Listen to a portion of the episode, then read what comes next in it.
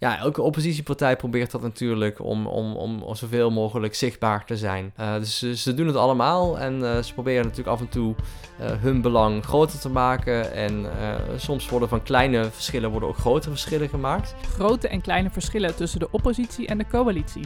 Daar gaat het vaak over in de pers. Maar hoe zit het nu met die oppositie? Daar gaan we deze aflevering over hebben. Tom vertelt ons hoe de oppositie ontstaat. In principe, de partijen die niet in de coalitie zitten, uh, en die dus buiten de boot vallen, die zijn automatisch de oppositiepartijen. En of die oppositiepartijen ook samenwerken zoals de coalitiepartijen dat doen. De oppositiepartijen zijn vaak kritisch op de coalitie, maar er zijn partijen die ook vaak meestemmen met de coalitiepartijen. Uh, uh, dat is een partij die zichzelf voorstaat dat zij ook wat minder aan van die scorebordpolitiek doen. En die stemmen ook heel vaak voor de plannen van het kabinet. In deze aflevering legt Tom uit wat scorebordpolitiek precies is en waarom niet iedere partij daar zomaar aan meedoet. En we bellen met SP Tweede Kamerlid Maarten Hiink over hoe het is om in de oppositie te zitten. Er is denk ik een verschil tussen macht en invloed. Kijk, als oppositie heb je niet zozeer macht uh, die, die misschien een minister uh, heeft om allerlei voorstellen te doen. Maar je hebt wel invloed. En je kunt wel uh, door je eigen voorstellen goed onderbouwen heel veel steun krijgen. Steun van, van de samenleving uh, bijvoorbeeld. Heel veel luisterplezier met deze aflevering over de oppositie.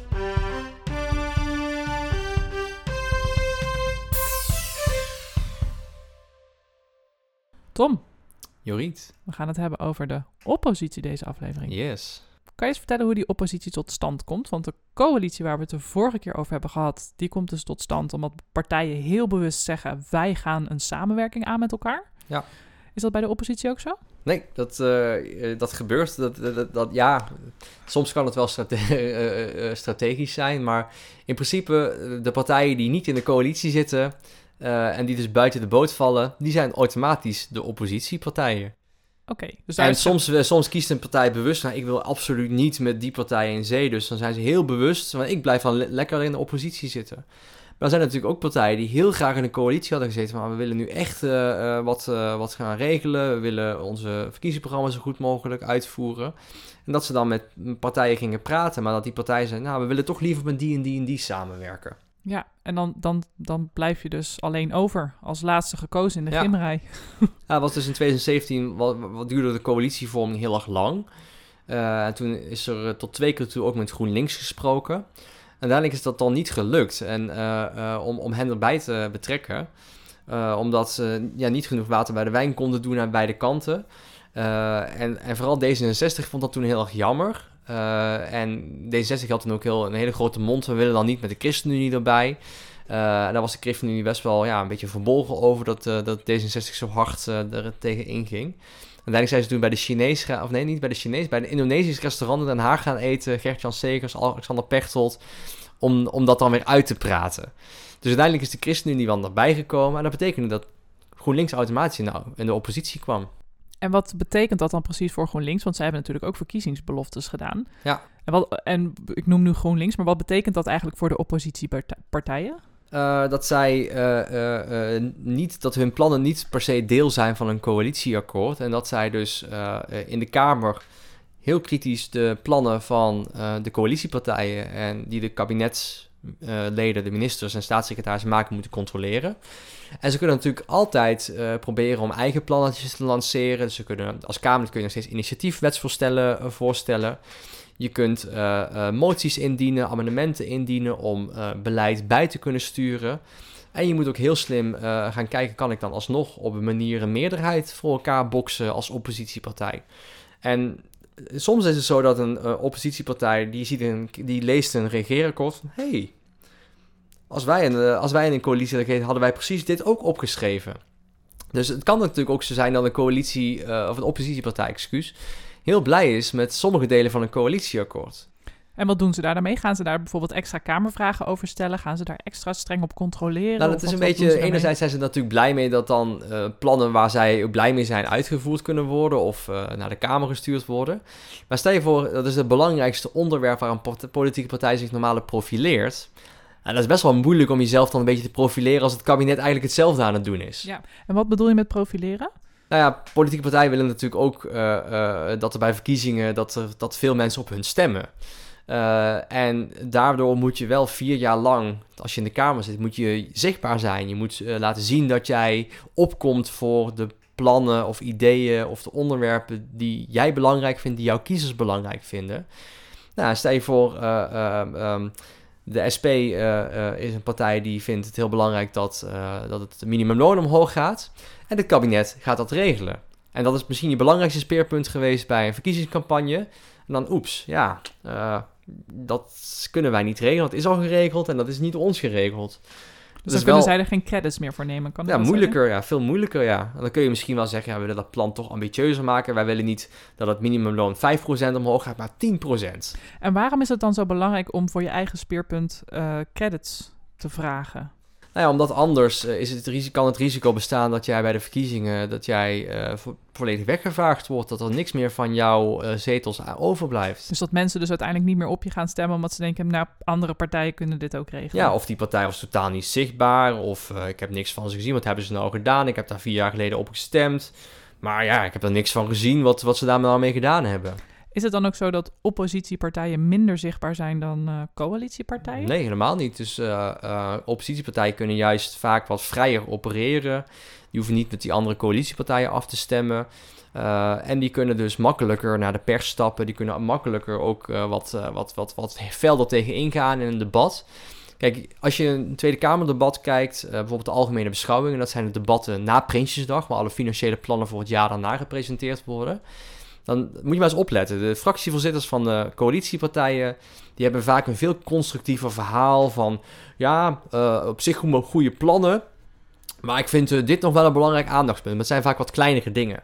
Terwijl de oppositiepartijen, die zijn dan veel feller. Die zeggen, ja, uh, deze plannen, die geef ik een, een 5,5. En als wij het aan het soort zeggen, dan zouden we dit en dit en dit heel anders hebben gedaan. Maar zeggen ze dan ook wel eens, nou, we vinden het eigenlijk een heel goed plan? Of is het dan ook in hun belang om altijd kritisch te zijn? Nou, je moet denk ik een balans uh, zoeken. Dus als je overal tegen bent, uh, ja, dat, dat, dat zal niet alle kiezers even goed aanspreken. Dat verschilt een beetje. Uh, maar GroenLinks heeft bijvoorbeeld, uh, ik weet dat dat vorig jaar was, of het jaar daarvoor, dat ze gezegd hebben, wij gaan stoppen met scorebordpolitiek. En daarmee bedoelden ze eigenlijk van, wij gaan, voor bepaalde dingen gaan we gewoon zeggen, we gaan daar niet zo moeilijk over doen. Dan zijn we het gewoon met het kabinet eens, wij gaan daar voor stemmen. Uh, dus we gaan niet meer voor allemaal overal kleine dingetjes, moties indienen of debatten aanvragen. Wij gaan alleen voor de dingen die we echt belangrijk vinden. Daar gaan we werk van maken. Maar niet meer continu om, uh, om, puntjes te scoren of uh, extra kamervragen in te dienen of extra dingen op de, in de media te krijgen. Klinkt heel redelijk. ja, dat, dat, ja, dat zou je kunnen zeggen, inderdaad. Want de Tweede Kamer heeft best wel een hele drukke agenda. Dus er zijn heel veel debatten die nog niet ingepland zijn.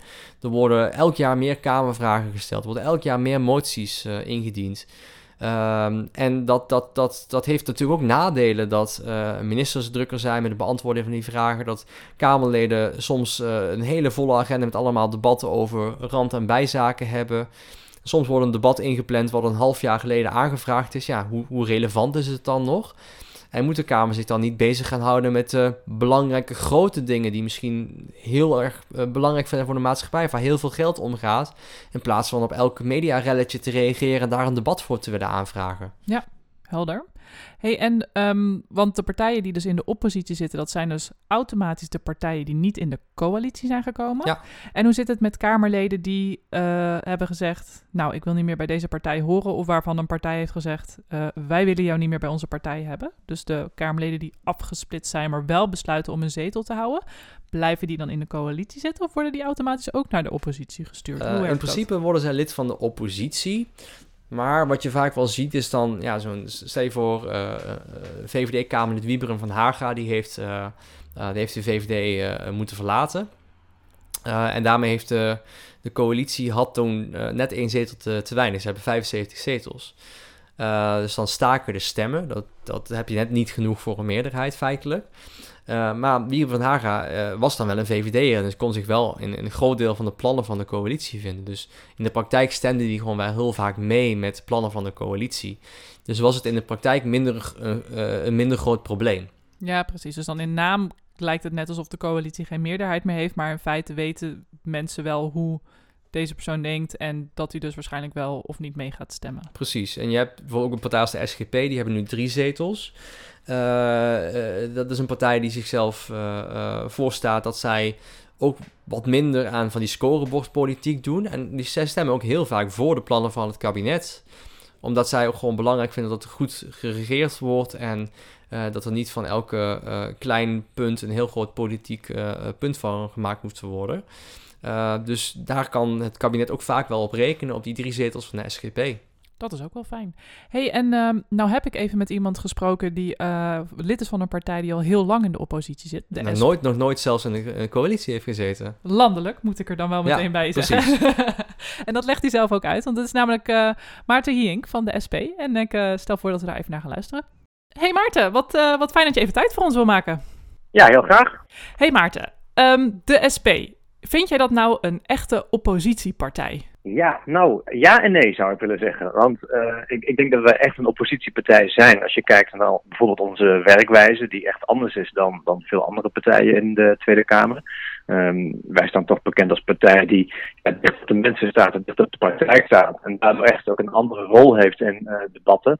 Uh, en dat gaat dan echt over het, nou ja, het blootleggen van van problemen waar mensen tegenaan lopen. En dat ook laten zien in het debat aan de, aan de regering. Dat, ja, dat het beleid dat zij maken. En welke impact dat heeft op, uh, op, op, op, op hen, op de samenleving. Dat maakt ons denk ik wel anders dan andere partijen die toch misschien meer geneigd zijn mee te besturen. Terwijl wij toch vaak ook kijken van ja, wat gaat er nou niet goed. aan de andere kant moet ik ook zeggen dat wij lokaal in, gemeenten en provincies ook hebben laten zien dat ze echt niet bang zijn om mee te besturen. Dus je kunt ook niet zeggen dat de SP alleen een oppositiepartij is. Uh, maar ik denk wel uh, dat het ons uh, goed afgaat. Oké.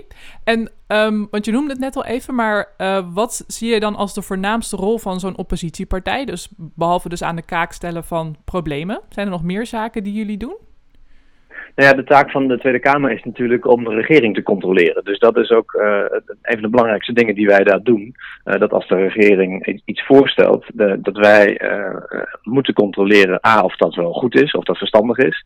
Of dat ook is wat mensen willen, want ze zijn uiteindelijk volksvertegenwoordigers. Ja. En ook of het allemaal wel uitvoerbaar is wat ze voorstellen. Want dat is ook toch vaak wat je ziet, dat er dan vanuit de theorie bepaalde plannen worden bedacht. Uh, en dat wij dan vanuit de Kamer kunnen zeggen van ja, maar wacht eens, zo, zo zit de werkelijkheid niet in elkaar. Je kunt wel dit voor zorgverleners bijvoorbeeld bedenken. Uh, maar ga eens kijken in een verpleeghuis, dan zie je dat het gewoon zo niet werkt.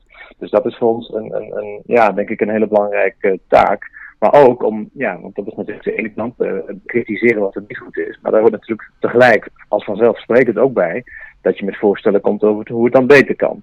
Dus dat je zelf ook uh, voorstellen aandraagt van, uh, nou, denk eens aan om het op deze manier te doen. bijvoorbeeld als het over de zorg gaat. We hebben heel veel kritiek op de marktwerking in de zorg. Ehm, de concurrentie in de zorg. Dat vind ik goed. Je moet die, die, die, die, die kritiek ook hebben. Maar daar hoort wat mij betreft dan wel bij dat je zelf ook voorstellen maakt, plannen maakt en daar goed over nadenkt. Over hoe het anders zou kunnen. Dat, dat, dat hoort daar wel bij. Ja, en want je zit in de oppositie, dus in, in die zin zit je niet uh, in de positie dat je ook ministers kan leveren. Hoe kan je er dan toch voor zorgen dat als je een plan hebt, dat de, dat de hele Tweede Kamer het uiteindelijk met je eens is en dat het dus toch wordt uitgevoerd? Ja, dat snap ik. Uh, kijk, het is denk ik een verschil tussen macht en invloed. Kijk, als oppositie heb je niet zozeer macht, uh, die, die misschien een minister heeft om allerlei voorstellen te doen. Maar je hebt wel invloed. Je kunt wel door je eigen voorstellen goed te onderbouwen heel veel uh, steun krijgen. Steun van, van de samenleving uh, bijvoorbeeld. Ik, ik, noem maar als voorbeeldje de discussie over de zorgsalaris. Daar zijn we nu al, al maanden uh, mee bezig mm-hmm. om de salarissen voor zorgverleners te verhogen.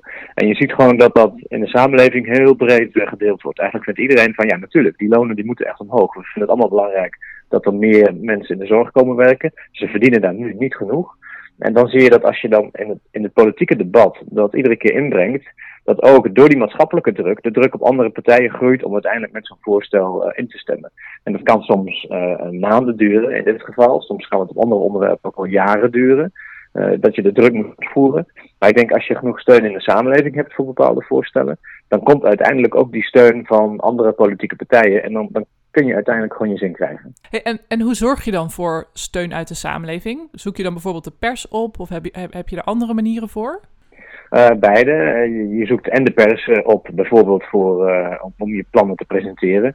Maar een werkwijze die wij ook veel gebruiken is gewoon heel ouderwets met mensen in gesprek. en dat is gewoon echt zorgen dat je in contact staat met, in mijn geval, ik ben woordvoerder zorg. Uh, met mensen die werken in de zorg. Dat je onze voorstellen bij hun neerlegt en om steun uh, vraagt. Je kunt met petities uh, werken. wij doen veel onderzoeken onder beroep, beroepsgroepen. Um, ja, dat soort dingen kun je doen, zodat er steun komt. Je kunt bijvoorbeeld ook denken aan samenwerken met, ja, met, met mensen die bekend zijn in de sector, met wetenschappers. Ja, en als je zo een heel breed front vormt voor een bepaald punt, bijvoorbeeld die zorgsalarissen, dan, ja, dan, dan krijg je daar uiteindelijk ook wel de steun van anderen bij. Dus uiteindelijk zorg je dan dus door langzamer zeker steeds meer mensen bij je plan te betrekken, ervoor dat ook steeds meer mensen voor die plannen zijn. Ja, ja, ja, en dat lukt natuurlijk niet altijd. Het is uh, vallen en opstaan. Uh, maar dat geldt denk ik voor alle partijen. Uh, de ene keer lukt het, maar het lukt ook wel eens niet. En dat is natuurlijk dan dikke pech. En dan gewoon doorgaan en nog een keer proberen. Hey, en nu is de coalitie een groepje partijen die vaak lang met elkaar heeft overlegd en uiteindelijk tot de conclusie zijn gekomen: oké, we durven het met elkaar aan in het geval van de oppositie is een beetje ja, de partijen die overblijven en wel in de Kamer zitten, die worden ook ja, die, die worden dus bij elkaar in de oppositie gestopt. Maar is er dan toch nog wel een soort van samenwerking tussen oppositiepartijen onderling, of is het wel een beetje ieder voor zich? Nou, het verschilt denk ik per uh, partij en het verschilt per onderwerp. Uh, er zijn partijen waar wij uh, van nature natuurlijk makkelijker mee samenwerken. Als SP dan trek je toch makkelijker op met ja, de partij op links, met de Partij voor de Dieren, met GroenLinks, met de Partij van de Arbeid. Um, maar ja, dat kan ook zomaar weer veranderen. In het vorige kabinet uh, zat de Partij van de Arbeid in de regering. Uh, ja, dan sta je eens recht tegenover elkaar. Dus dat is natuurlijk best wel vreemd hoe dat dan kan, kan werken. Ja. Um, maar ook met partijen op rechts kunnen wij soms best wel in een bepaald debat uh, samenwerken. Als je bijvoorbeeld de minister over iets moet ondervragen. Nou, je ziet bijvoorbeeld ook de hele toeslagenaffaire, hoe Renske Leijten daar met, met Pieter Omtzigt heeft samengewerkt. Zeker. dat is dan geen oppositiepartij, dus het kan zelfs met een regeringspartij. Ja, je kunt ook uh, ja, dwars door die partijen heen soms best wel de samenwerking zoeken. Um, op een bepaald punt, terwijl je op andere onderwerpen weer juist uh, elkaar bestrijdt. En dat is denk ik ook heel goed. En het ene, ja, het ene contact is ook gewoon makkelijker dan het, dan het andere. met mensen als Van Haga, Baudet, ja, die staan zo ver van de SP af. Um, daar hebben wij niet, niet heel veel mee samengewerkt. Dat zie ik ook niet, niet zo gebeuren. Nee, daar kan ik me wel iets bij voorstellen. En, um, want je had het al over, nou, het ligt er dus aan het onderwerp welke samenwerking je aangaat. Kan je daar wat meer over vertellen als in, um, op het moment dat je dus een bepaald onderwerp hebt, nou in jouw geval de zorg, dat, dat je dan gaat denken, oké, nou ik weet dat uh, GroenLinks en Partij van de Arbeid er zo over denken, dus ik ga vast bij ze langs om eens te kijken wat ze van mijn plannen vinden. Of, of hoe werkt ja, dat? Ja, dat, dat gebeurt inderdaad in een debat. Uh, wij hebben bijvoorbeeld een bepaald voorstel, uh, wij willen het eigen risico afschaffen. Nou, daar kun je dan een, een voorstel, een motie voor indienen. Um, en die, die tikken wij dan op de computer. En die kun je dan bijvoorbeeld voorafgaand of tijdens een debat alvast uh, verspreiden onder je collega-Kamerleden. Dus die gaat dan vast naar de PvdA, naar GroenLinks. Uh, maar ook op andere onderwerpen, bijvoorbeeld bij die zorgsalarissen, om die te verhogen, hebben we ook met de PVV bijvoorbeeld uh, samengewerkt. Die hebben ook hun moties ingediend. En dan zie je toch dat het ja, dwars door die oppositiepartijen heen toch wel een goede samenwerking kan zijn. Terwijl iedereen ook wel snapt dat SP en PVV op andere onderwerpen weer, uh, weer tegenover elkaar staan. Dus dat is een beetje hoe dat dan uh, werkt. En dat kan tijdens een debat, dat kan voorafgaand aan een debat. En dat kan bij hele grote onderwerpen ook betekenen dat je bijvoorbeeld afspraken maakt van, nou ja, hoe, op welke manier gaan we nu de minister dwingen om ons goede antwoorden te geven? Want de minister zal toch in een debat vaak proberen om er een beetje omheen te draaien, om net niet precies te laten horen, om net niet precies te vertellen wat wij graag willen horen. Ja. ja, en dan moet je goed samenwerken. Dat als dus een collega vraag stelt, dan moet ik niet precies dezelfde vraag stellen, omdat ik dan ook uh, ja, een filmpje van mezelf kan maken of uh, denk dat ik leuk in het nieuws kom. Nee, als je dat goed wilt doen, dan moet je zorgen dat je doorgaat op de vragen die ook een ander heeft gesteld. Zodat je als, als oppositie gezamenlijk ja, de minister laat, laat, laat zeggen wat hij eigenlijk moet zeggen. En dat is een, een vind ik altijd een mooie vorm van samenwerken. En dat lukt de ene keer heel goed en de andere keer lukt dat minder goed. Dus eigenlijk is de oppositie toch ook een soort van groep partijen die ook wel samenwerken om de regering scherp te houden? Ja, ja. alleen je, je hebt natuurlijk wel verschillende belangen en verschillende ideeën. Um, dus als bijvoorbeeld uh, er een discussie is over marktwerking in de zorg, uh, dan zitten de linkse partijen aan de ene kant. Maar dan hoeven we bijvoorbeeld voor de, van de partijen op rechts, uh, van, van de PVV en Forum voor Democratie, ja, daar, daar hoef je niet zoveel van te verwachten. Die, voor hen is dat helemaal geen punt. dus die zullen daar geen, ehm, ja, die zullen daar niet heel hard op gaan samenwerken. Dus je moet ook per onderwerp kijken met wie kan ik samen optrekken. Helder. Dankjewel voor je antwoorden en dankjewel voor je tijd. Heel graag gedaan. Dat was uh, een leuk gesprek, niet Ja. wat? En dat was al, eh, ja, we, we hebben nu een aantal Kamerleden gehad in onze podcast. En misschien is het ook wel leuk om te, daar iets over te vertellen. Want heel veel mensen denken, ah, die politici zitten allemaal in een ivoren toren. En die hebben echt geen tijd voor mij. Of die zullen me echt niet een mailtje terugsturen. Nou, eh, Juriet, misschien wil jij vertellen hoe, hoe jij in contact bent gekomen met eh, dit Kamerlid. Nou, dat ging echt veel makkelijker dan ik had gedacht. Want ik heb gewoon, nou ja, op de website van de SP staan gewoon allerlei telefoonnummers. En er staat gewoon precies dat als je een interview wil hebben met iemand, wie je dan moet bellen. Nou, die heb ik gebeld. En uiteindelijk een WhatsAppje gestuurd. En de volgende dag uh, had ik het telefoonnummer van, uh, van Maarten Hiink dus al. Zo makkelijk kan het gaan. Dus het valt best wel mee in wat voor ivoren toren die zit hoor, die Tweede Kamerleden. Het is best wel makkelijk contact krijgen. Ja, dat is fijn om te horen. Dat is echt, ja, dat is ook een beetje mijn ervaring met, met, met Kamerleden en politici in Nederland. In Nederland uh, zeggen we toch wel vaak, ja, doe maar normaal, dan ben je al, doe je al gek genoeg natuurlijk. En politici zijn echt niet uit de hoogte of on, onbereikbaar. Dus alle e-mailadressen staan gewoon online en je kunt ze echt gewoon altijd een berichtje sturen. Dus uh, doe dat vooral als jij vragen hebt of Ja. je wil meer weten over een politieke partij of over plannen. Ja, zeker. Ja, en dat geldt volgens mij voor alle politieke partijen. Want we hebben meerdere partijen al in onze podcast eh, te gast gehad. Hey, en wat vond jij eh, eh, van het verhaal van Maarten als het gaat over samenwerken? Want hij legde dus al uit hoe ze dus binnen die eh, oppositie toch wel vaak die samenwerking eh, opzoeken. Kan je daar nog wat meer over vertellen? Nou ja, dat, dat, dat de samenwerking eh, gaat door sommige partijen dit is veel beter natuurlijk. Dus wat, wat hij zei, linkse samenwerking gaat een stuk eh, beter. Maar het gaat soms ook over de coalitie heen, tussen de coalitie en op, op links en rechts door elkaar heen. En wat ook wel belangrijk is om daarbij nog te vermelden, is denk ik ook de Eerste Kamer. Eh, omdat wij al best wel lang in de situatie zitten dat de meerderheid in de Tweede Kamer, van de vier partijen die we nu hebben, die hebben samen geen meerderheid in de Eerste Kamer. En om plannen eh, eh, door de, eh, in te voeren, moeten ze zowel door de Tweede Kamer als door de Eerste Kamer goedgekeurd worden. Dus dat betekent in de praktijk dat de ministers, dus de coalitiepartijen ook, moeten ook een bondje sluiten met oppositiepartijen. Want anders halen hun plannen het niet in de Eerste Kamer. Ehm, en dat wordt soms gedaan door direct te schakelen met de Eerste Kamerleden. Van hé, hey, eh, Eerste Kamerleden van de PvdA of GroenLinks of van de SP. Zouden jullie misschien ook voor ons plan willen stemmen? Ja, soms eh, wordt dat ook direct via de Tweede Kamerleden gedaan. Omdat ze weten dat ze de steun van een extra partij nodig hebben om die meerderheid te halen. Dus dat die, die situatie dat die meerderheid in de Eerste Kamer anders is, geeft de oppositie dus ook veel meer macht. Dus eh, eh, in de jaren negentig, toen eh, de, de drie coalitiepartijen van Paars een hele ruime meerderheid hadden in de, e- in de Tweede Kamer en een hele ruime meerderheid hadden in de Eerste Kamer, ja, toen konden eigenlijk die partijen alles beslissen en door de Kamer heen loodsen zonder al te veel eh, ehm, tegenspraak. En want hoe werkt dat eigenlijk, die samenwerking tussen de Eerste Kamerleden en de Tweede Kamerleden? Zitten die bijvoorbeeld ook wekelijks bij elkaar om dingen te overleggen? Of opereert de Eerste Kamer wel echt apart van de Tweede Kamer? Ze opereren wel eh, onafhankelijk van elkaar, maar eh, ze hebben natuurlijk wel veel contact met elkaar. Dus eh, zeker als het gaat om, om gevoelige kwesties waar alleen bijvoorbeeld in de Tweede Kamer echt alleen de coalitiepartijen voor gestemd hebben en de rest van de oppositie tegen.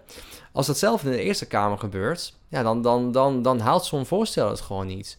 Eh, dus dan zal, eh, als, het, als GroenLinks iets heel belangrijks vindt, eh, dan zal Jesse Klaver waarschijnlijk ook gaan bellen met de fractievoorzitter van GroenLinks in de Eerste Kamer. Van hey, dit wetsvoorstel komt naar jou nu.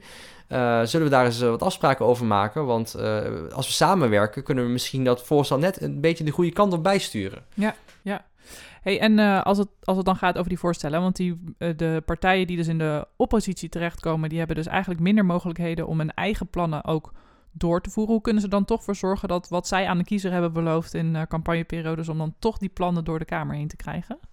Ja, door inderdaad slim samen te werken, door eh, wat Maarten Hierik ook zei, eh, eh, ja, meer met druk vanuit de samenleving, met de media op te bouwen, dat de druk uiteindelijk te groot wordt op de coalitie, dat ze toch een compromis moeten dus sluiten, of dat ze toch meer naar de oppositie moeten gaan luisteren, of een onderwerp echt zo sterk op de agenda zetten, eh, dat jij bij de volgende verkiezingen een stuk groter wordt en wel eh, eh, in de regering of in de coalitie kan deelnemen. En wat bedoel je dan met op de agenda zetten? Is dat dus inderdaad media-aandacht vragen, vragen aandacht Nou, stel je voor, dat er is een oppositiekamerlid dat heel erg goed is om, om het kabinet heel erg te goed te bekritiseren. Van, nou, dat beleid is echt belachelijk en het kabinet komt niet voor de gewone man of vrouw op.